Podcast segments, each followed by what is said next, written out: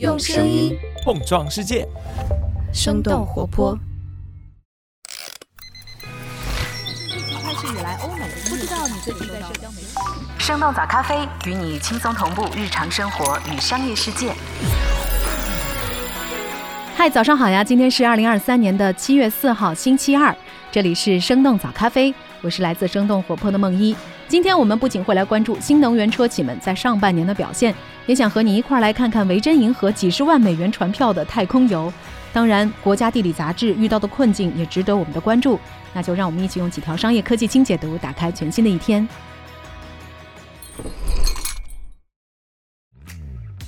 特斯拉、比亚迪销量双双大涨。七月二号，特斯拉发布了今年第二季度的生产及交付报告。四月到六月，特斯拉汽车在全球生产了接近四十八万辆车，交付超过了四十六万辆。这两项数据和去年同期相比，增长都超过了八成。彭博的分析认为，特斯拉的交付量证明了降价策略已经产生了效果。今年以来，特斯拉对旗下产品的价格进行了多轮调整，先是一月和四月进行降价，随后在五月的四天之内进行了两轮涨价。不过，七月一号，特斯拉中国宣布将会对两款高端车型 Model S 和 Model X 进行四万元左右的降价。特斯拉此前的库存问题也进一步的缓解，交付量和生产量的差距正在逐渐减少。尽管特斯拉在美国市场是最大的电动车品牌，但是在中国市场，他们的销量已经落后于比亚迪了。在七月二号的下午，比亚迪也公布了他们的销量。六月份，比亚迪新能源汽车销量超过了二十五万，纯电车型和混合动力车型各占了一半左右。今年上半年，比亚迪的累计销量超过了一百二十五万辆。造车新势力发布六月成绩单，理想汽车半年销量超过了去年全年。进入到七月份，国内的新能源车厂们纷纷公布了自己上个月以及今年上半年的销量。理想六月份交付了三点二万辆新车，月交付量首次突破了三万。上半年理想的交付量接近十四万辆，已经超过了去年全年的水平。今年第四季度，理想将会发布旗下首款纯电车型。理想的创始人李想表示，未来三年里，理想想要成为二十万以上乘用车品牌销量的第一名，并且达到一百六十万的年交付量。领跑哪吒和蔚来六月的销量都超过了一万，其中领跑汽车去年的亏损超过了五十亿元。今年三月，他们下调了全系车型的价格，降价之后，领跑汽车的销量又逐步的提升。哪吒汽车则是销量前五的新能源车企当中唯一一家还没有上市的。小鹏汽车六月交付超过了八千辆，是前五名里唯一没有过万的车企。不过，小鹏的销量已经连续五个月回暖了。第一财经的分析认为，未来几年里，新势力车企、传统中国车企和海外车企或许会迎来新能源汽车的混战，市场格局仍然会持续变化。华为将为智选车建立独立的汽车门店。根据第一财经六月三十号的报道，华为的智选车业务正在建设区别于现在手机卖场的汽车销售门店，来专门销售华为智选车生态联盟当中的车型，包括正在销售的 ito 问界系列，以及规划中的奇瑞、江淮、极狐等等合作车型。报道里还提到，新建门店有两种方式，第一种方式是建设全新的门店，另一种是对现有门店来进行扩容，专门为汽车开辟一个足够大而且独立的区域。目前，华为的汽车业务有三种模式。智选模式是华为参与最深的业务形态。华为不仅会参与产品的研发和设计，在车辆生产完成之后，还会在华为的手机渠道当中来销售。华为此前在线下一千多家销售手机、电脑和电视的终端门店来卖车。财经网的分析认为，华为门店内的空间有限，很多门店只能放下一两辆车来展示。即使说空间足够，黄金位置也很有限，而且华为门店里要卖的汽车也是越来越多。苹果耳机将采用 USB-C 接口充电盒，还能够检测听力和体温。根据彭博社记者 Mark Gurman 七月二号的报道，苹果将会在今年年底。推出采用了 USB-C 接口充电盒的 AirPods Pro，同时苹果还在开发听力测试功能，通过用户对耳机中的不同音频的反应来检测可能存在的听力问题，还会根据用户的听力问题来调整声音的播放。未来，苹果还计划在 AirPods 硬件上增加更多的健康传感器，比如通过耳道测量体温。不过，最吸引苹果的还是把 AirPods 打造成助听器。助听器是一个价值百亿美元的市场，苹果也已经招聘了传统助听器厂商的工程师。目前，苹果为 AirPods 增加的类似于助听器的功能还没有获得美国食品药品监督管理局，也就是 FDA 的批准。不过，Mark Gurman 也表示，因为苹果 AirPods Pro 的更新周期本身就比较长，新的健康功能在短期内还很难推出，可能还需要几个月甚至是几年的时间。Inflection AI 完成了十三亿美元的融资，加深和微软、英伟达的合作。六月二十九号，人工智能初创公司 Inflection AI 宣布完成十三亿美元的最新一轮融资，投资方包括微软、英伟达、比尔盖茨和 Google 前 CEO 埃里克施密特等等。这一轮融资之后，Inflection AI 的估值将会达到四十亿美元，也成为了总融资规模仅次于 OpenAI 的人工智能初创公司。Inflection AI 成立于二零二二年的三月，三位创始人分别是 DeepMind 联合创始人、首席科学家和 LinkedIn 联合创始人。Inflection AI 并不是一家面向企业的大模型公司，它自称是 AI Studio，主打面向消费者的应用产品。目前仅推出了一款对话式的个人助理。和 ChatGPT 不同，Inflection AI 的这一款个人助理更加专注于提供情感陪伴，它也更擅长捕捉用户的情绪，并且做出反馈。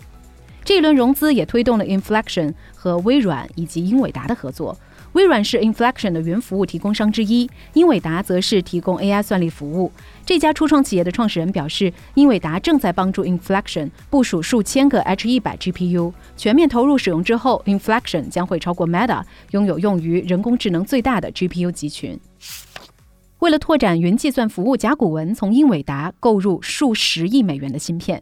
根据路透社六月二十九号的消息，甲骨文公司的创始人兼董事长 Larry Ellison 表示，甲骨文正在花费数十亿美元购买英伟达公司的芯片，来扩展 AI 浪潮下的云计算服务。甲骨文正在和亚马逊以及微软的云计算展开竞争，想要构建可以处理大量数据的快速网络。除了从英伟达购买 GPU 之外，甲骨文今年还将从 n p r 和 AMD 购买大量用于传统计算的 CPU。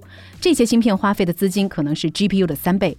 甲骨文在上个月表示，已经和英伟达投资的 AI 初创公司 Cohere 达成了协议，Cohere 将会为甲骨文数据中心的超级计算机提供人工智能软件。维珍银河首次完成商业航天飞行，正式开启商业旅行服务。六月二十九号，一架装载着维珍银河飞船的飞机从美国新墨西哥州起飞，随后航天器脱离运载飞机，把三名乘客带到太空边缘，并且顺利返航。航天器达到的最高高度接近八十五公里，达到了大气层和太空分界线的边缘。维珍银河这家公司也首次完成了自己的商业航天飞行。维珍银河是由英国富豪 Richard Branson 在二零零四年创立的私人航天公司，致力于为私人提供亚轨道飞行业务。和贝索斯的蓝色起源所提供的服务是相似的。乘客在机舱内将会体验几分钟的失重状态，并且可以在太空边缘一窥地球的样貌。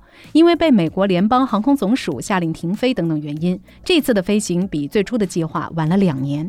这次飞行成功之后，维珍银河将会正式开启航天旅行服务，并且计划在今年八月启动第二次飞行。此后的每个月都将会安排飞行。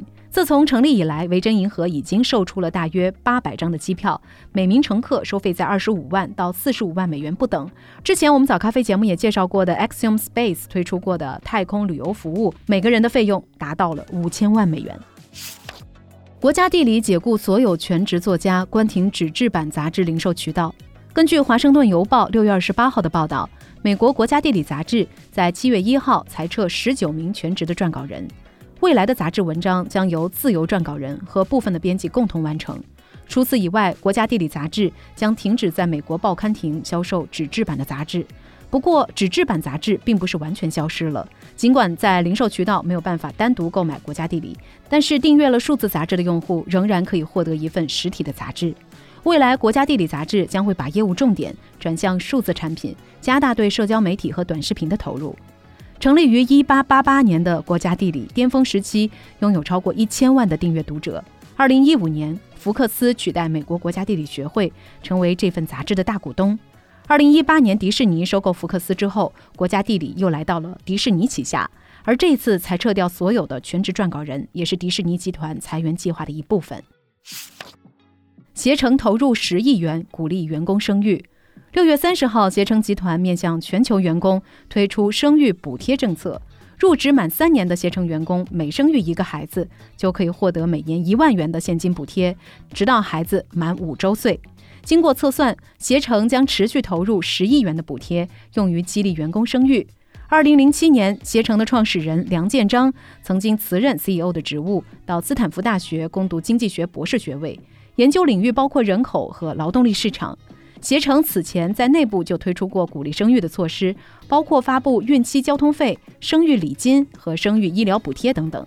根据界面新闻的统计，自三孩生育政策实施以来，已经有接近十家上市企业发布生育支持政策，比如大北农奖励三胎员工九万元现金，侨银股份提供学费报销和教育补贴等等。